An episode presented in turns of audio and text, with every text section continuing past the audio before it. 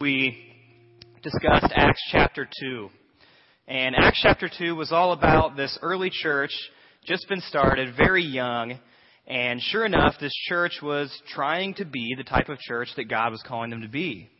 And so we looked at all these traits that that church had, all these successful traits that helped them to become a God-honoring church. We looked at things like being committed to Scripture's teaching about who Christ is. We talked about being committed to communion and remembering who Christ is in every single aspect of our lives. We talked about being committed to prayer for one another, for leaders, for everybody.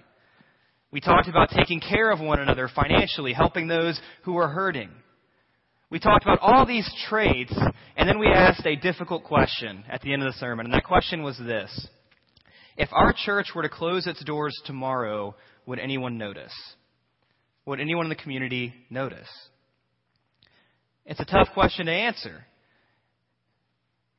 I've heard some feedback this week. I've heard some would say, yeah, I think so. I've heard some would say, maybe not. And that's the question that I also want to explore today. If our church closed its doors tomorrow, would anyone notice? Because last week, as important as what we talked about last week was, really everything we talked about last week was in-house. It was the things that the church did, the early church did, in-house to help help themselves become the church that God wanted them to be. It was all stuff they did inside. And that stuff is important, but at the same time, if you read that passage, you might assume that, hey, all we need to do is be devoted to teaching, praying for one another, taking care of one another, and avoid conflict, and we'll be all right. That's all we need to do. Is that all that church did? No, it's not. There was a next step. That church, even though things were going really, really well inside their own four walls, per se, they still were on the offensive. They were going out into their community, the apostles were, and they were preaching the gospel to people who hadn't heard it, going to the synagogues, going to the large places of gathering, and telling people who Christ was. They weren't content just managing things inside and waiting for people to come to them. They were on the offensive. They were going out into their community. And we need to be doing the same thing as a church. That's the next step from what we talked about last week. The next step to being the church that Scripture calls us to be. You know, there's a lot of ways to do that. There's a lot of ways to go out and bring your church and get your church's name out there. You can come up with clever, clever marketing campaigns. You can send out really nice mailers. You can come up with some publicity stunt to get some cameras to come to your church. Maybe that'll get your church's name out there. You can build a huge, obnoxious building, and maybe that will help people know that your church is a church. And I guess those are all ways that would work, but are those really the ways that we see in Scripture? And I would say the answer to that is no. Getting our church's name out there is not about a marketing strategy. It's not about building a huge building. It's not about a publicity stunt. Getting the church's name out there, getting Prairie View's name out there into our community, it's a one-by-one grassroots movement. It's not something that we do by volume. It's something that we do individually, a little at a time, with patience, being intentional. That's what it's about. So that's what we're going to be looking at today. If you have a Bible with you, open up to Luke chapter ten, verses twenty-five through thirty-seven. And I'm going to start reading there. I'm going to read verses twenty-five through twenty-nine if you'd like to follow along. And behold, a lawyer stood up to put him to the test, saying, "Teacher, what shall I do to inherit eternal life?" He said to him, "What is written in the law?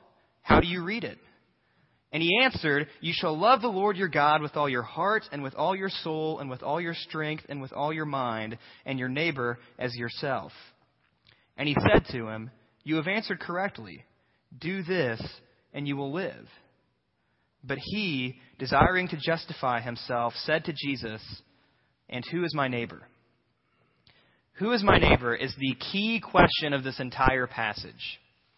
This guy goes up to Jesus, this lawyer, and he asks Jesus this question. It's a pretty reasonable question, a question that most of us would probably ask Jesus if we could walk up to him.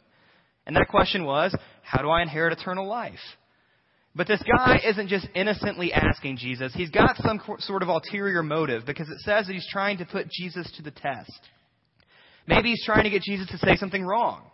Maybe he's trying to verify some rumors that he heard Jesus said something. Maybe he's trying to get Jesus to say something that would contradict something he said earlier. But he's putting him to the test. He's not just innocently seeking to learn from him. He's got something else going on. And throughout the Gospels, Jesus recognizes this. Jesus is no idiot. When people are trying to trap him, when people are trying to get him to mess up, he knows it. He knows how to handle it. And he does the same thing here.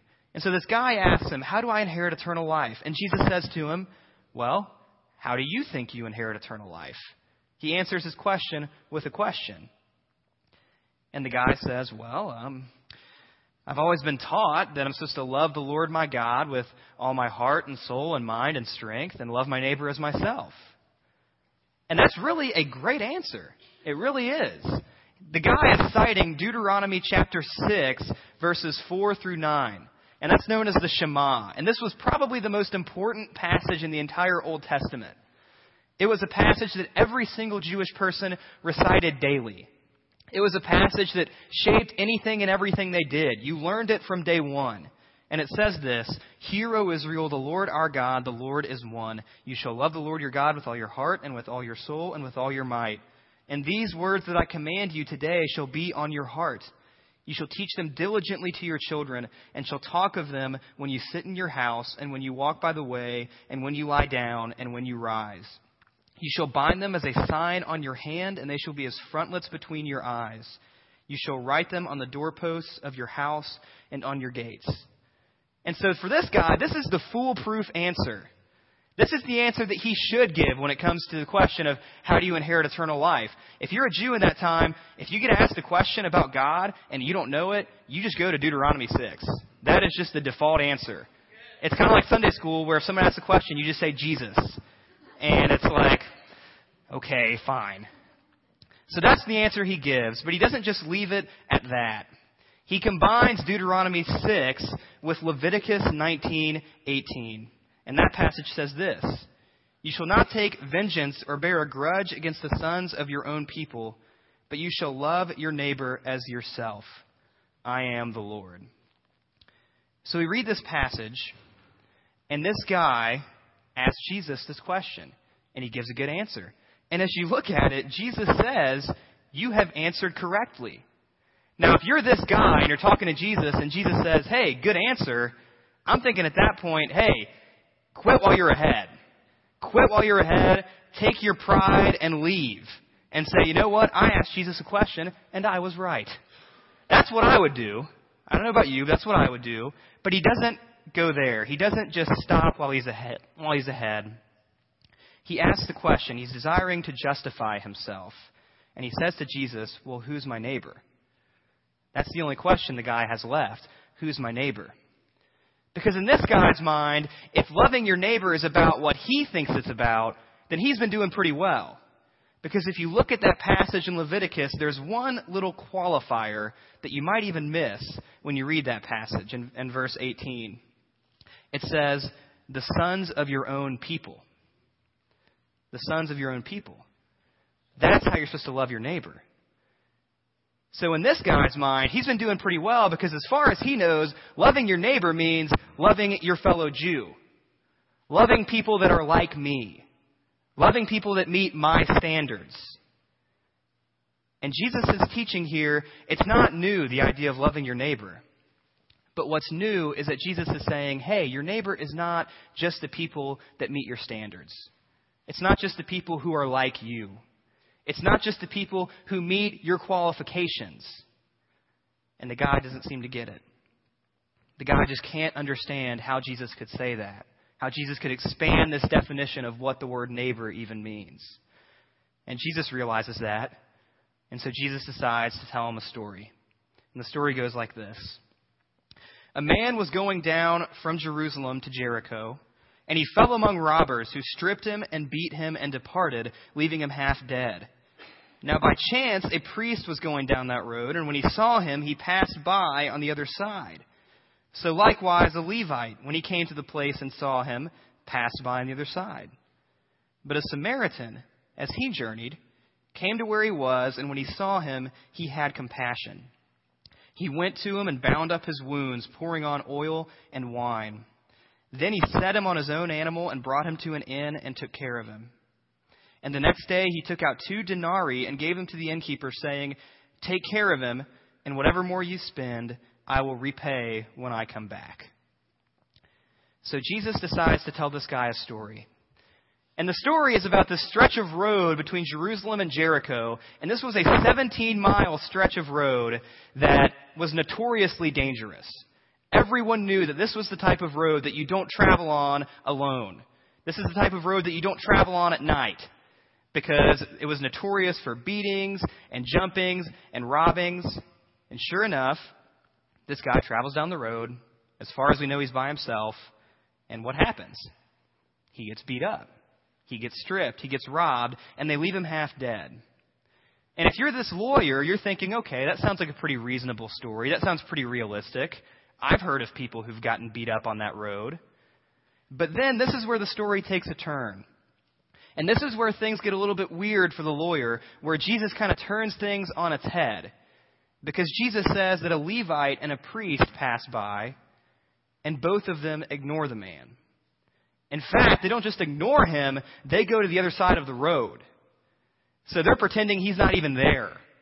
So they might be thinking, you know what? If I get blamed for not helping him, at least I can say, well, I was on the other side of the road. I didn't see him. So they're trying to get out of it. And the reason that would throw this lawyer for a loop is that the priests and the Levites, they were the ones who were supposed to get it. They were the ones who understood what it meant to love God, to love your neighbor. They were supposed to understand it better than anybody else. And yet, what do they do? They ignore the man. The people that this lawyer usually views as heroes, Jesus in this story is turning them into villains. They're supposed to understand it, and they don't. They ignore him. They pretend he's not there. And the guy's left behind, still half dead, still needing help.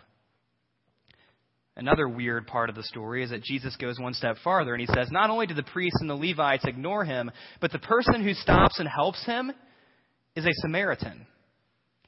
Jews and Samaritans absolutely despise one another. They could not stand one another. They were mortal enemies. If you were a Jew and you needed to go someplace, you took the long way around if it helped you avoid going through Samaritan territory. They couldn't stand one another, and it all went back hundreds of years. In seven twenty-two B C, Assyria came in and overtook Israel and exiled Israel. And in that day, if you wanted to exile a people, one of the big things you did is you wanted to erase any record of their existence. You wanted to get rid of their culture. You wanted to get rid of their rituals, their traditions, their language, their clothes, their names, their religion, their architecture, everything. You wanted to wipe them off the map so that whenever people would come through that land, they wouldn't even they wouldn't even know that those people existed at one point. And so Assyria does just that. They wipe the culture off the map. But a few decades later, another world power comes in. Assyria gets overtaken, and this other world power says, well, Israel, uh, you guys have been here for a while, but we don't really have any use of you. So if you want to, you can go back to Israel. You can go back to that promised land if you want to. And all the old Israelites are thinking, yes, we get to fulfill our heritage. We get to finally go back and practice our traditions again, and things are going to be like they used to be. But some Jews at this point, they were thinking, you know what? I've been here for a pretty long time. I mean, I got married here. I have a job here. This is where I live. This is where we raised our kids. I married an Assyrian woman. This is all I know. So honestly, I mean, that's great that we get that land back, and that's great that the old people are happy that the heritage is restored. But I think I'm just going to stay here. I'm pretty happy where I'm at. And for those people who stayed, they were reviled from that point forward because they were viewed as half-breeds. They were viewed as people who didn't appreciate where they came from. They were people who, who were viewed as not appreciating the land that God had given them from the Exodus because they chose not to return to it. And so from that point forward, they were enemies. They were the worst of the worst. They weren't real Jews. They were sellouts. And from that point forward, they hate each other. And so this lawyer has spent his entire life viewing Samaritans as the enemy. viewing Samaritans as the villain. And yet Jesus is telling this story and saying, guess what? The Samaritan's the hero. The Samaritan's the only one who truly understands what it means to be a neighbor. I mean, look at what he did. He gives up time. I mean, he stops and he helps the guy. He takes him to an inn. That took time. He was probably late to wherever he was going. He sacrifices his reputation. I mean, what if fellow Samaritans see him helping this guy and they say, now, wait a minute, Jews hate us. Why are you helping him? At that point, he might even be disowned by the Samaritans and disowned by the Jews. And so he's sacrificing reputation and he's sacrificing money. He takes the guy to the inn and he gives him two denarii to the innkeeper, and two denarii was effectively two days worth of work. So that's a lot of money back then. And for all he knows, if he gives it to the innkeeper and says, hey, whatever else you need, put it on my tab, the innkeeper could take advantage of that. And he could beef that up a little bit more than he actually was. But that's not the guy's concern. His concern is compassion, loving his neighbor. That's the main point. So does the guy get the story? I think he does. If you read in verse thirty-six and thirty-seven, which of these three do you think proved to be a neighbor to the man who fell among the robbers? He said, the one who showed him mercy. And Jesus said, you go and do likewise. Go and do likewise. You know, oftentimes we read this story, we hear the term Good Samaritan, and we're tempted to just minimize it to, oh, this is a story about being nice.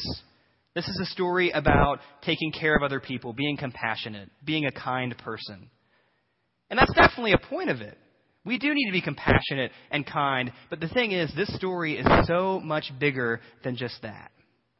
This story is not just about being kind, it's about breaking down the barriers that exist between people. It's about telling people, you know what, you're different than me, but I'm going to love you.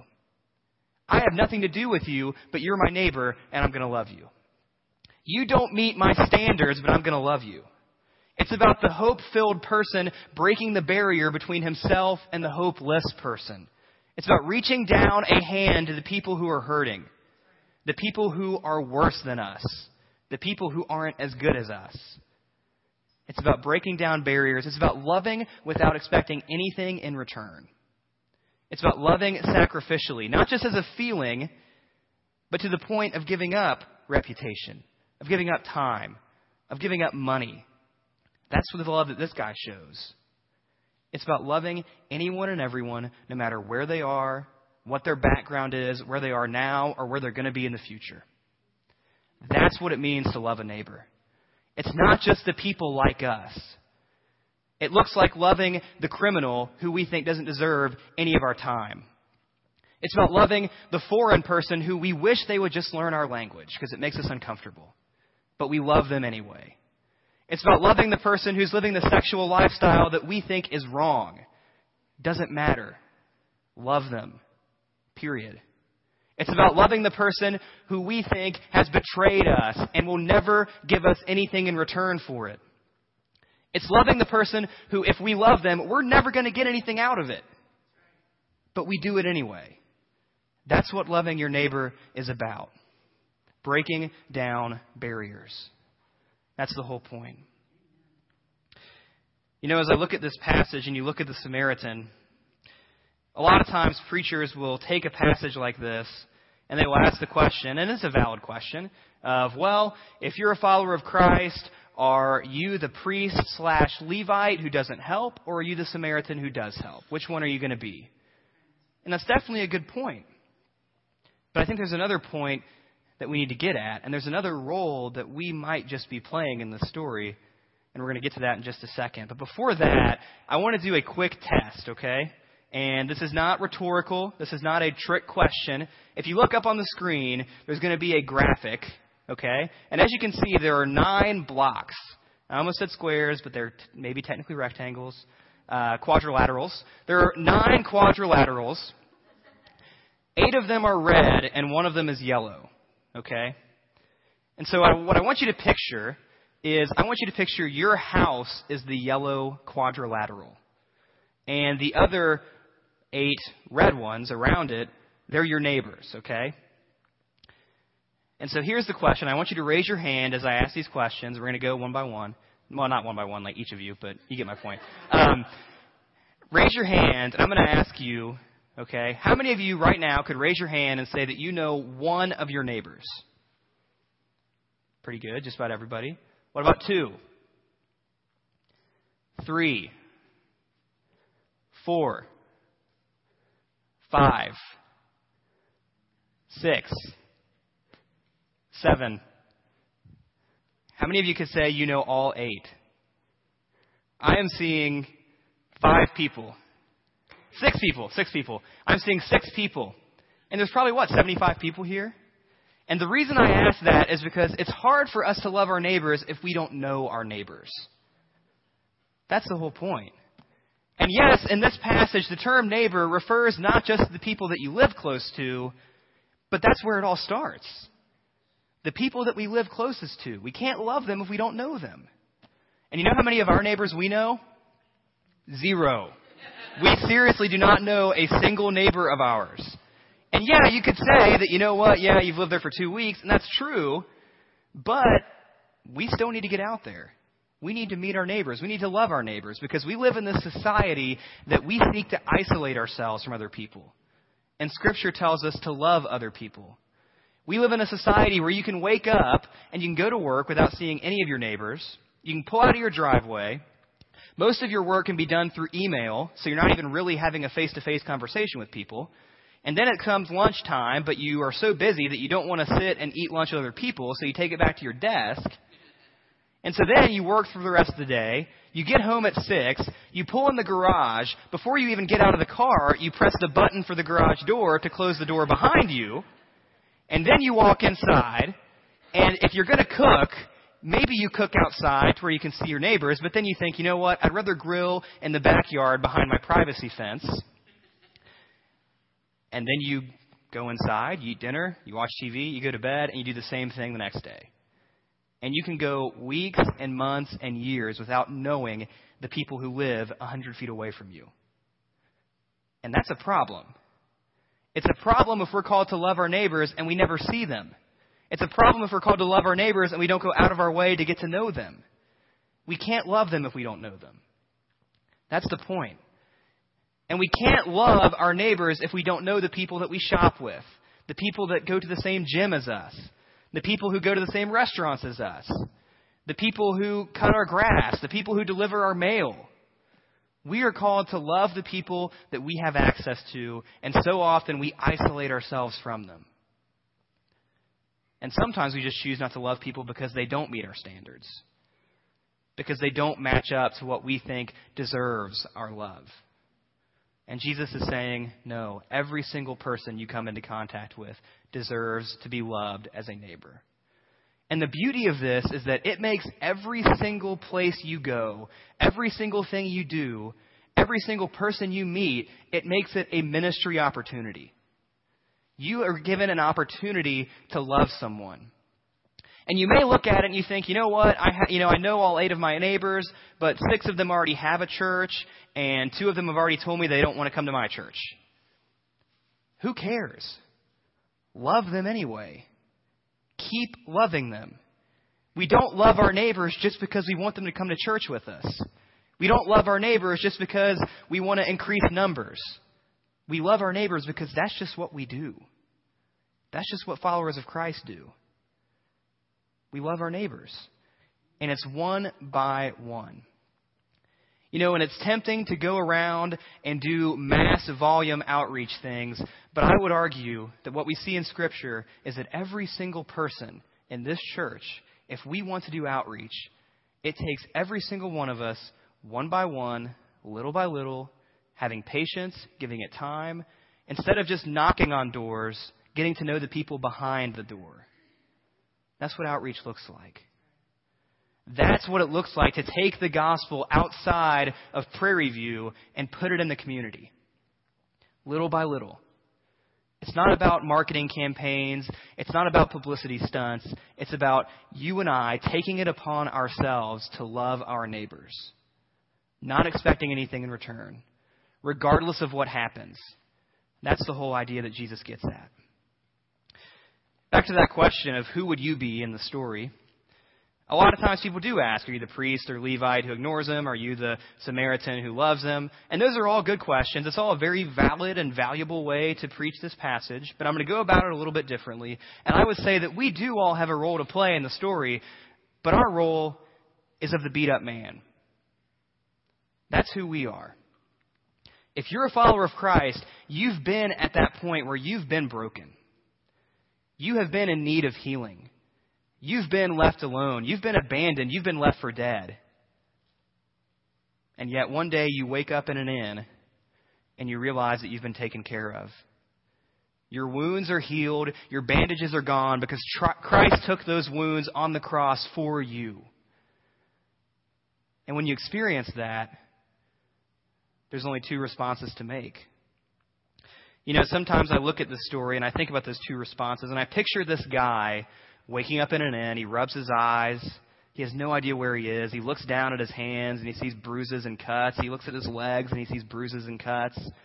He looks around, and he has no idea, how did he get here?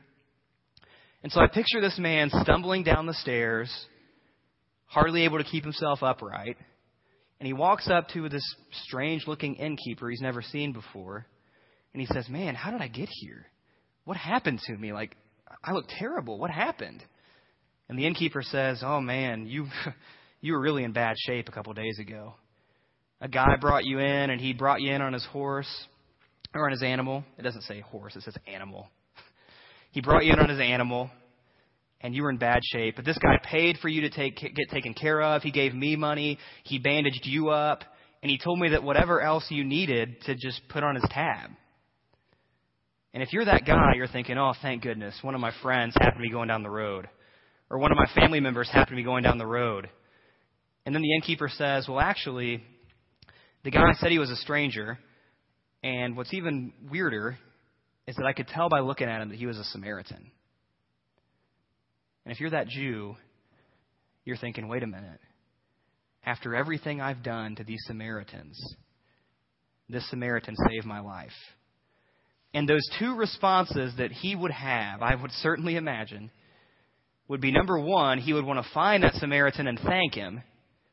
And number two, he would want to take the grace that he experienced, that he didn't deserve, and he would want the other people around him to experience the same thing. He would be saying to himself, you know what, this is the most amazing thing I've ever experienced in my life, and I can't keep this to myself. I want other people to feel the way that I just felt. And so because of that, I'm going to love my neighbor. And it's not just going to be the neighbor I thought of, it was before. It's not just going to be the people who meet my standards and the people who are like me, but I'm going to find Samaritans. And I'm going to love them, no matter what, because I can't get over what he did for me. And we are called to have the same response. We look at what Christ did for us, and how can we respond any way differently than to say, you know what, I want every single person I come into contact with to experience the same grace that I have. That's the point. And that's the challenge for us, to love our neighbors. You know, I was reading this week for this sermon, and there were some really interesting interpretations of this passage. One of them, there was a guy named Origen, and he was one of the early church fathers, and he contributed a ton to the health of the early church, but I don't want to knock him, but I am kind of knocking him here. Um, he had this interpretation of this passage, okay? He read this passage, and he thought it was all an allegory. And Origen said that Jerusalem was just symbolic for paradise. Jericho was the world. Robbers were enemies of the gospel. The priest was the law. The prophets, or the uh, Levite was the prophets. The Samaritan was Christ. The animal was the body of Christ. The inn was the church. The innkeeper, were he symbolized angels. The two denarii were knowledge of the Father and of the Son. And then the Samaritan coming back would be the return of Christ. And, you know, I read that and I think, you know, that's really creative. I mean, I'll give him points for creativity. But I just wonder, did anyone ever stop Origen and say, you know, hey, look, you know, I know you're wise and you're educated and everything, and you've had such a positive impact on the church, but did you ever just think that maybe this really is just about loving your neighbor? Amen. And Origen would probably say, Hmm. Nah, It's all about Christ, and it's all about how God's love is symbolized for us in this story, and that's all well and good.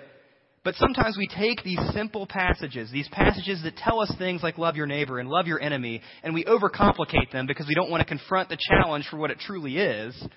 And then we take passages that are complicated and we oversimplify them. We do the exact opposite. When really the passage is telling us, hey, go out and love your neighbor. And that's enough of a challenge in and of itself. Love your neighbor. That's what we're called to do. And if we do that one by one, little by little, this church's name and Christ's name is going to be out in the community.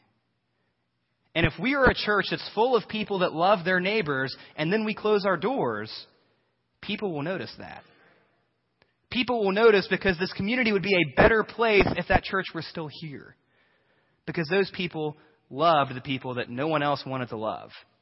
Those people loved every single person they came into contact with. And once again, we don't just do this for church growth. We don't just do this to get our name out there. We do it because that's just what we do. Followers of Christ just do that. And if you look at outreach, I think I was once asked this question. If you could summarize outreach in one sentence, what would it be? And I would summarize it as love and serve until people ask why. Love and serve until people ask why. Do that.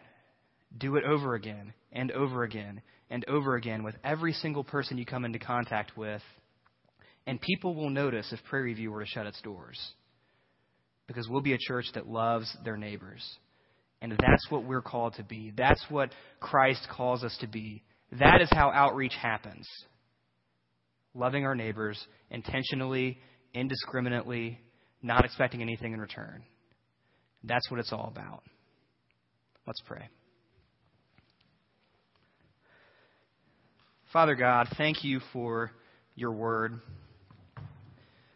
Thank you for the challenge that you've given us to love our neighbors. Thank you for the incredible gift of grace that you've given us, that, that experience that we have, that we've been broken, that we've been hurting, that we've been that person on the side of the road, left for dead. And when we see your cross, we realize that those wounds that we had are healed, that you've taken those wounds upon yourself for us. And that gives us hope. And God, when we experience that for what it is, I pray that we will take that response seriously, the response of wanting other people to feel the same thing, wanting people to feel that grace the way we felt it.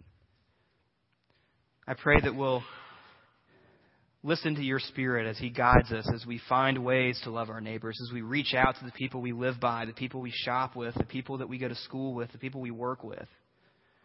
I pray that you'll give us courage and strength to do that.